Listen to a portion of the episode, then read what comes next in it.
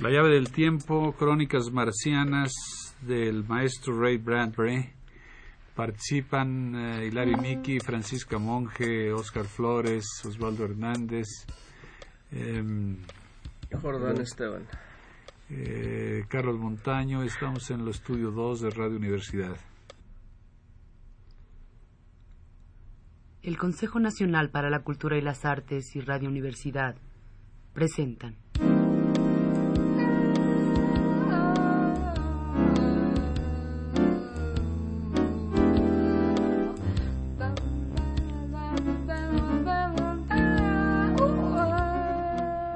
La llave del tiempo.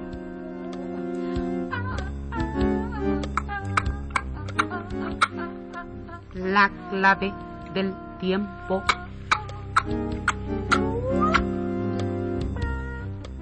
La nave.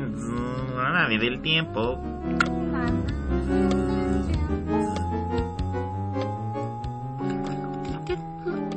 Ah, ave del tiempo.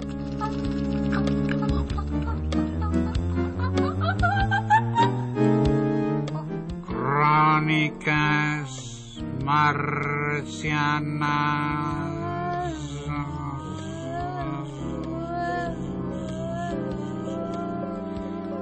Ray Bradbury.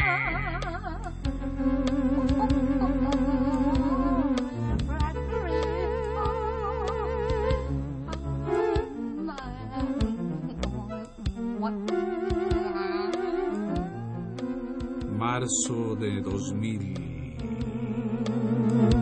Del año 2000. Marzo del año 2000. El contribuyente. El contribuyente. El contribuyente. El contribuyente. El.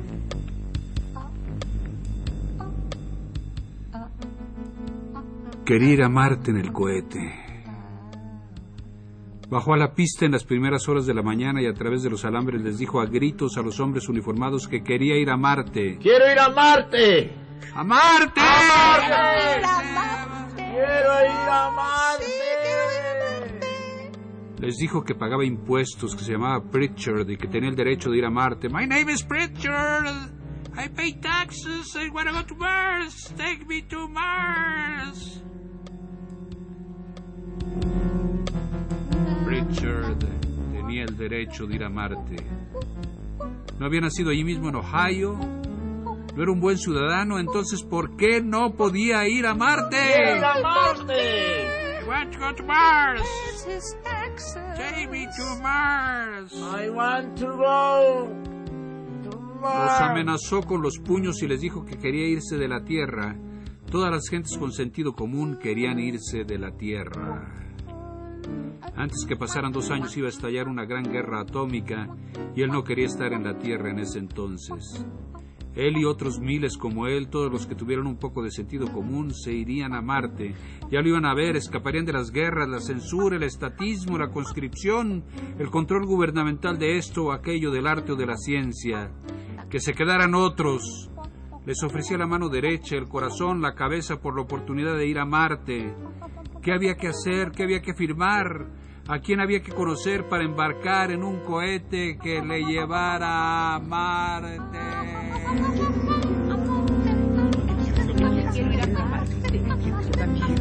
I pay taxes. I have to go to Mars. I have to go to Mars. Take me to Mars.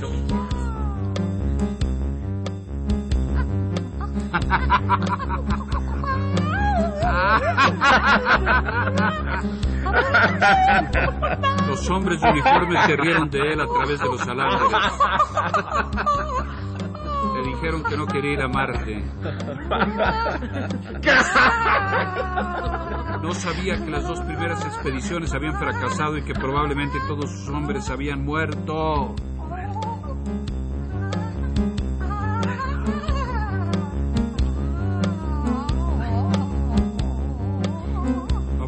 Demostrarlo. No podían estar seguros. No pueden demostrarlo, no pueden estar seguros, dijo Pritchard agarrándose a los alambres. Era posible que allá arriba hubiera un país de leche y miel, allá en Marte un país de leche y miel, un país de leche y miel.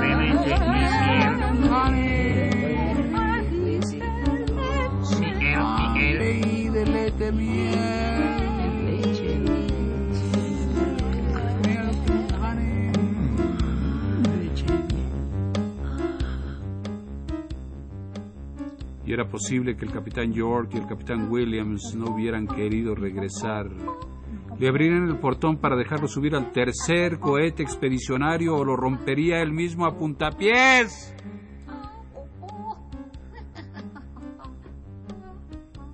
Le dijeron que se callara. Vio a los hombres que iban hacia el cohete, les gritó, ¡Espérenme! No me dejen en este mundo terrible. ir a Marte. Quiero irme. Va a haber una guerra atómica. No me dejen en la tierra.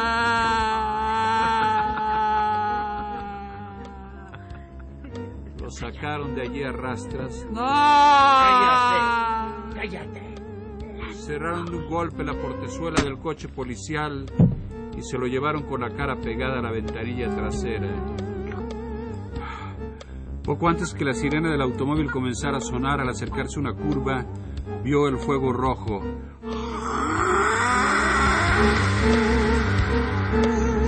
Oyó el ruido terrible y sintió la trepidación con que el cohete plateado se elevó abandonándolo en una ordinaria mañana de lunes en el ordinario planeta Tierra.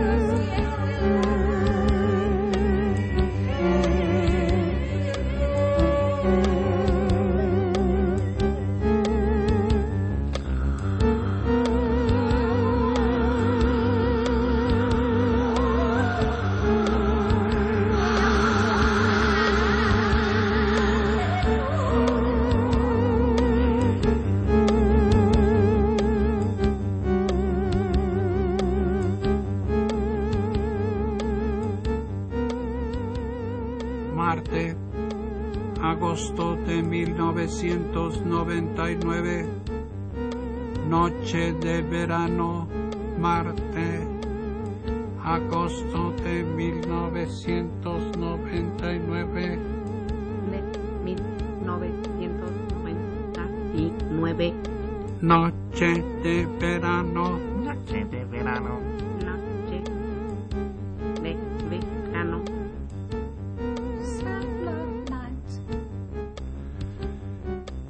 La gente se agrupaba en las galerías de piedra o se movía entre las sombras por las colinas azules.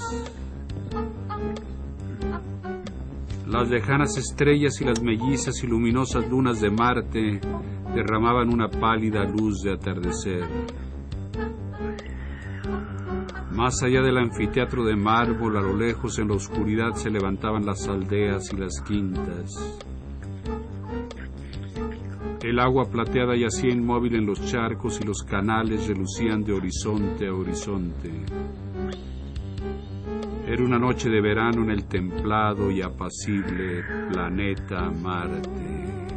Marte. Una noche de verano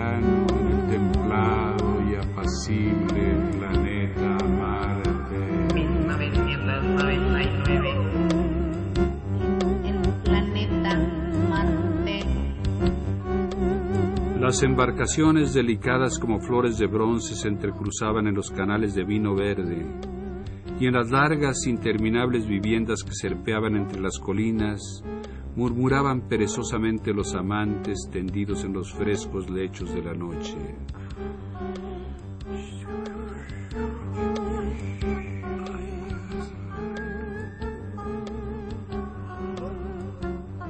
Algunos niños corrían aún por las avenidas a la luz de las antorchas y con las arañas de oro que llevaban en la mano lanzaban al aire finos hilos de seda.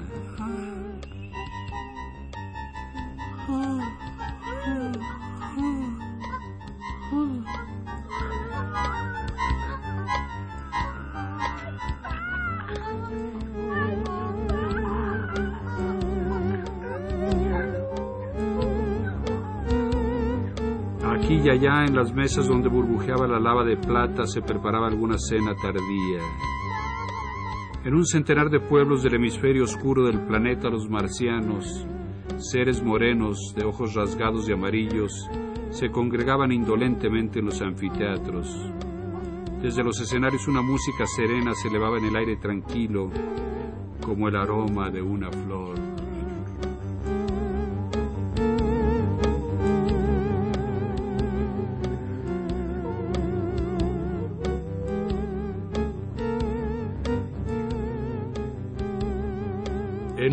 Escenarios cantó una mujer. She walks in beauty like the night of cloudless climes and starry skies, and all that's best of dark and bright meet in her aspect and her eyes. El público se estremeció. La mujer se interrumpió y se llevó una mano a la garganta. Luego hizo un gesto a los músicos y volvieron a comenzar.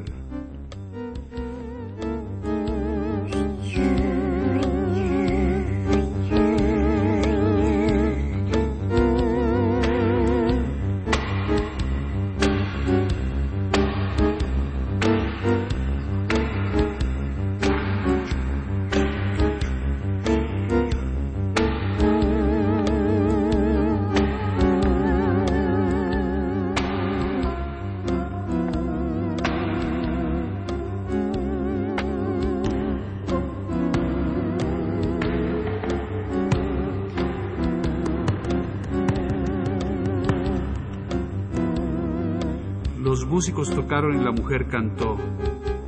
Y esta vez los asistentes suspiraron inclinándose hacia adelante en sus asientos.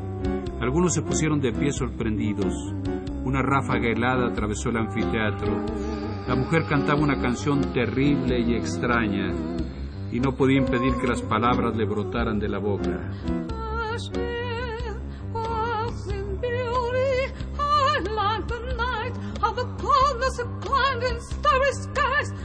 The the all that best of dark and bright meet in her aspect and eyes, in her eyes.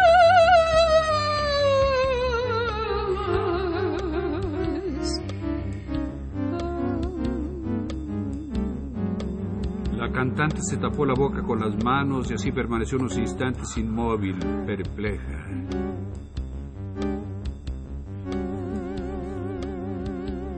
¿Qué significan esas palabras?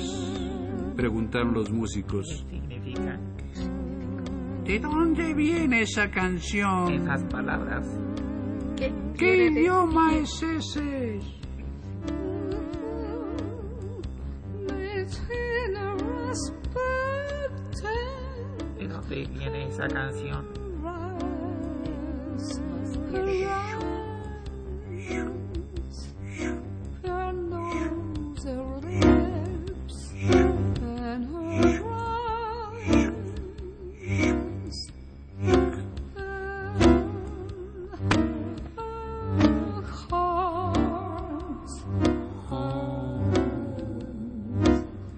Cuando los músicos soplaron en los cuernos dorados, la extraña melodía pasó otra vez lentamente por encima del público. La gente se incorporó y comenzó a hablar en voz alta. ¿Qué te pasa? se preguntaron los músicos. ¿Por qué tocabas esa música? ¿Y tú que no podías ¿Qué tocabas? La mujer se echó a llorar y huyó del escenario. El público abandonó el anfiteatro. Y en todos los trastornados pueblos marcianos ocurrió algo semejante. Una ola de frío cayó sobre ellos como una nieve blanca.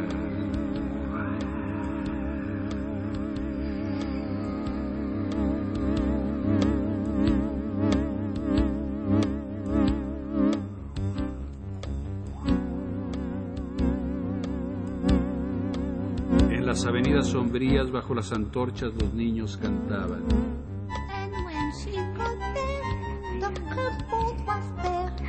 So good dog has known. Cuando ella llegó, el aparador estaba vacío y su pobre perro no tenía nada. Cuando ella Niños. ¡Niños! niños. Gritaron los adultos. ¿Qué canción es esa? ¿Qué canción? ¿Dónde la aprendiste? ¿Qué canción? ¿Dónde? ¿Qué canción es esa? Se nos ha ocurrido de pronto. Son solo palabras que no se entienden. Palabras que no se entienden. And when she the cupboard was bare, and so her good dog has Palabras que no se entienden. known. The poor dog De pronto. Las puertas se cerraron. Las calles quedaron desiertas. Sobre las colinas azules se elevó una estrella verde.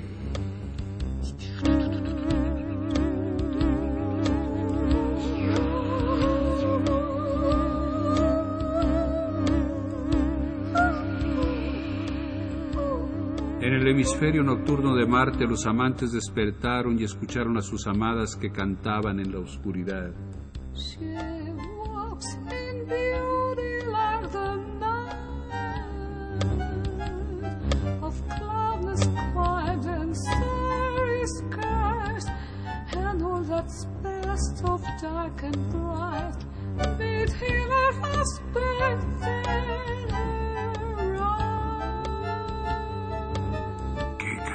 es esa? ¿Qué canción es esa? ¿Qué ¿Qué canción es esa? es esa?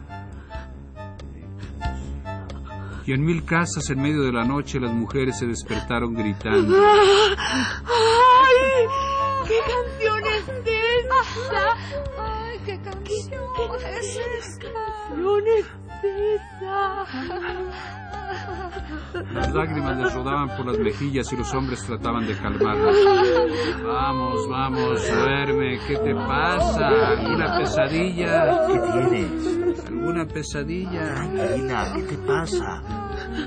¿Qué te pasa? Dime. Algo terrible va a ocurrir cuando. Nada puede ocurrir. Todo está muy bien. ¡Ay! Se acerca, se acerca, se acerca cada vez más. Nada puede sucedernos. Podría sucedernos. ¿Qué podría sucedernos? Vamos. Duerme.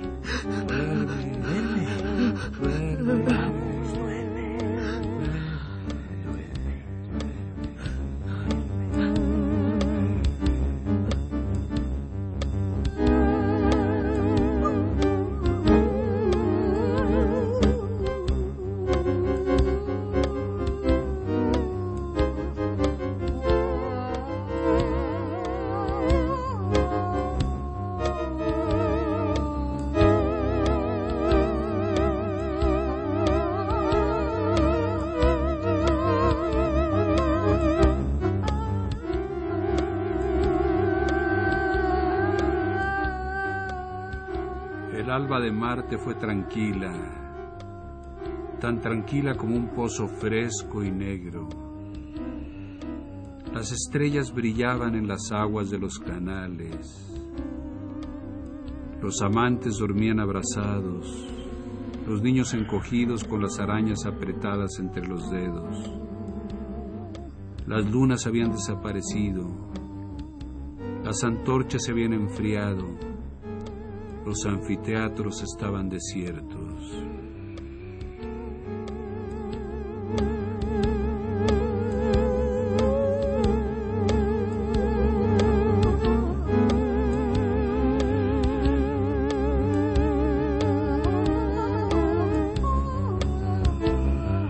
Solo rompió el silencio poco antes de amanecer un sereno que caminaba por una calle lejana, solitaria y oscura, entonando una extraña canción.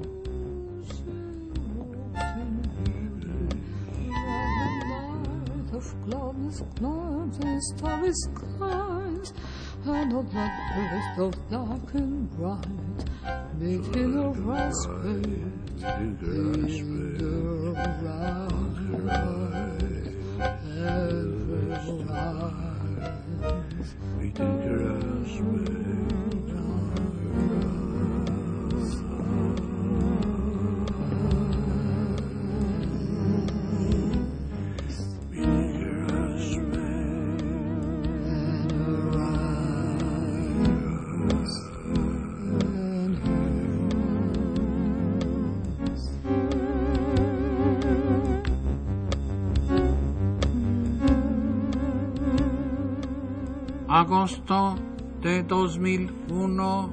Los colonizadores. Los colonizadores. De 2001. Los colonizadores, los colonizadores. Los hombres de la Tierra llegaron a Marte. Llegaron porque tenían miedo o porque no lo tenían. Porque eran felices o desdichados. Porque se sentían como los peregrinos o porque no se sentían como los peregrinos.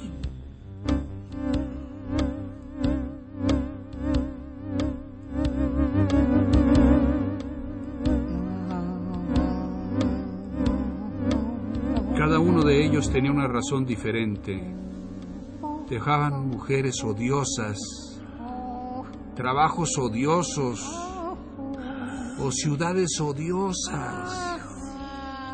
Venían para encontrar algo, dejar algo o conseguir algo, para desenterrar algo, enterrar algo o abandonar algo.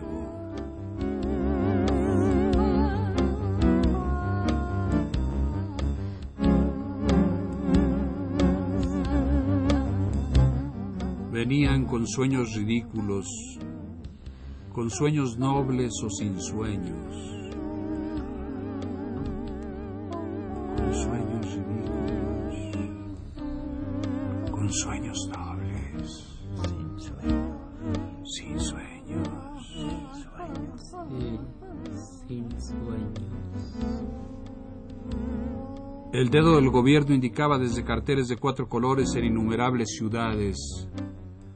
Hay trabajo para usted en el cielo, visite Marte.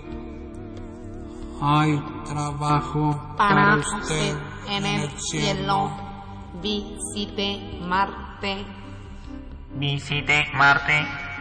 Visite. y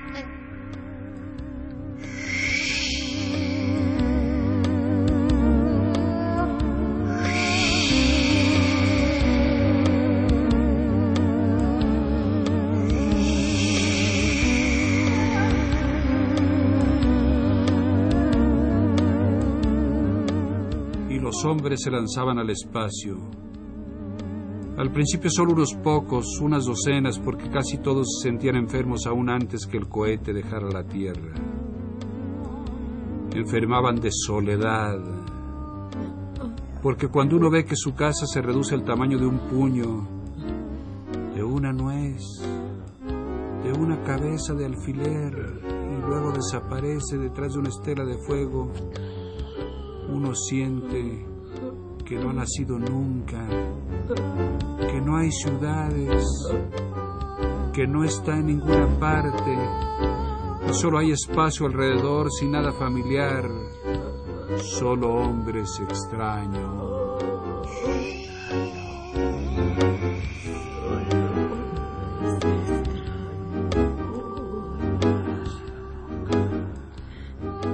Cuando los estados de Illinois, Illinois, Illinois, Illinois, Iowa, Iowa, Missouri, Montana. Desaparecen en un mar de nubes y más aún cuando los Estados Unidos son solo una isla envuelta en nieblas y todo el planeta parece una pelota embarrada lanzada a lo lejos, entonces uno se siente verdaderamente solo, solo, errando por las llanuras del espacio en busca de un mundo que es imposible imaginar.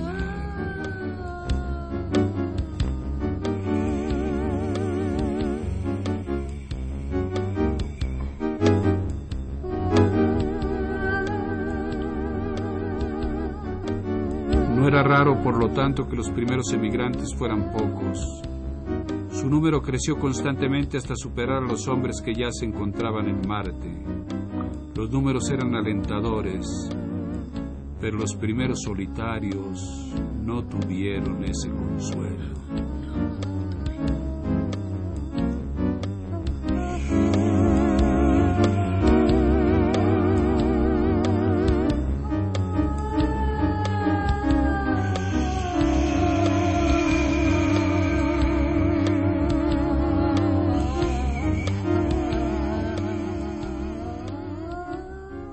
Consejo Nacional para la Cultura y las Artes y Radio Universidad presentaron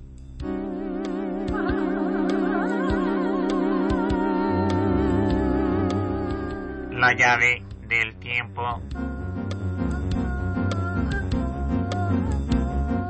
La clave del tiempo. La nave del tiempo.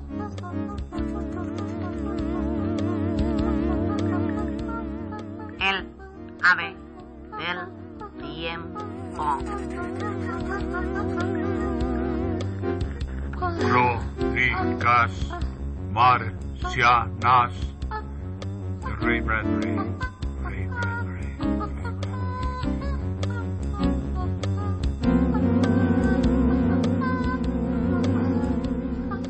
Narración, producción y dirección de Juan López Moctezuma.